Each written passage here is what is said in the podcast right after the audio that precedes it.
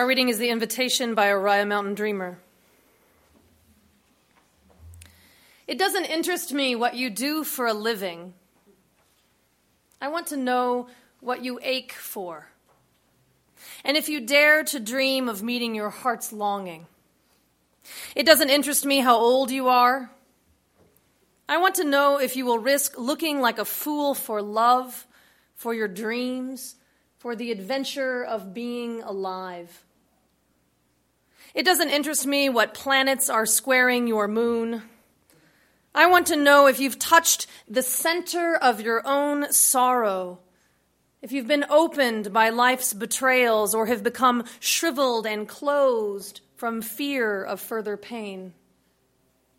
I want to know if you can sit with pain, mine or your own, without moving to hide it or fade it or fix it. I want to know if you can be with joy, mine or your own.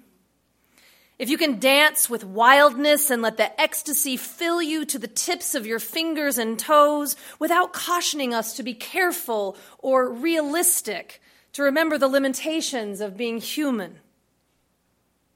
It doesn't interest me if the story you're telling me is true.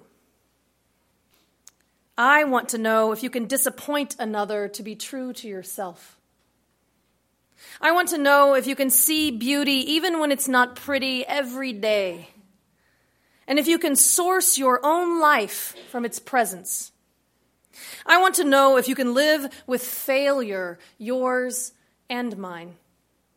And still stand on the edge of the lake and shout out to the silver of the full moon, yes. It doesn't interest me to know where you live or how much money you have.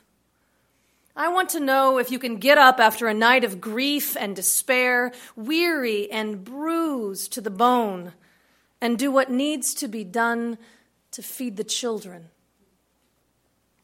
It doesn't interest me who you know or how you came to be here.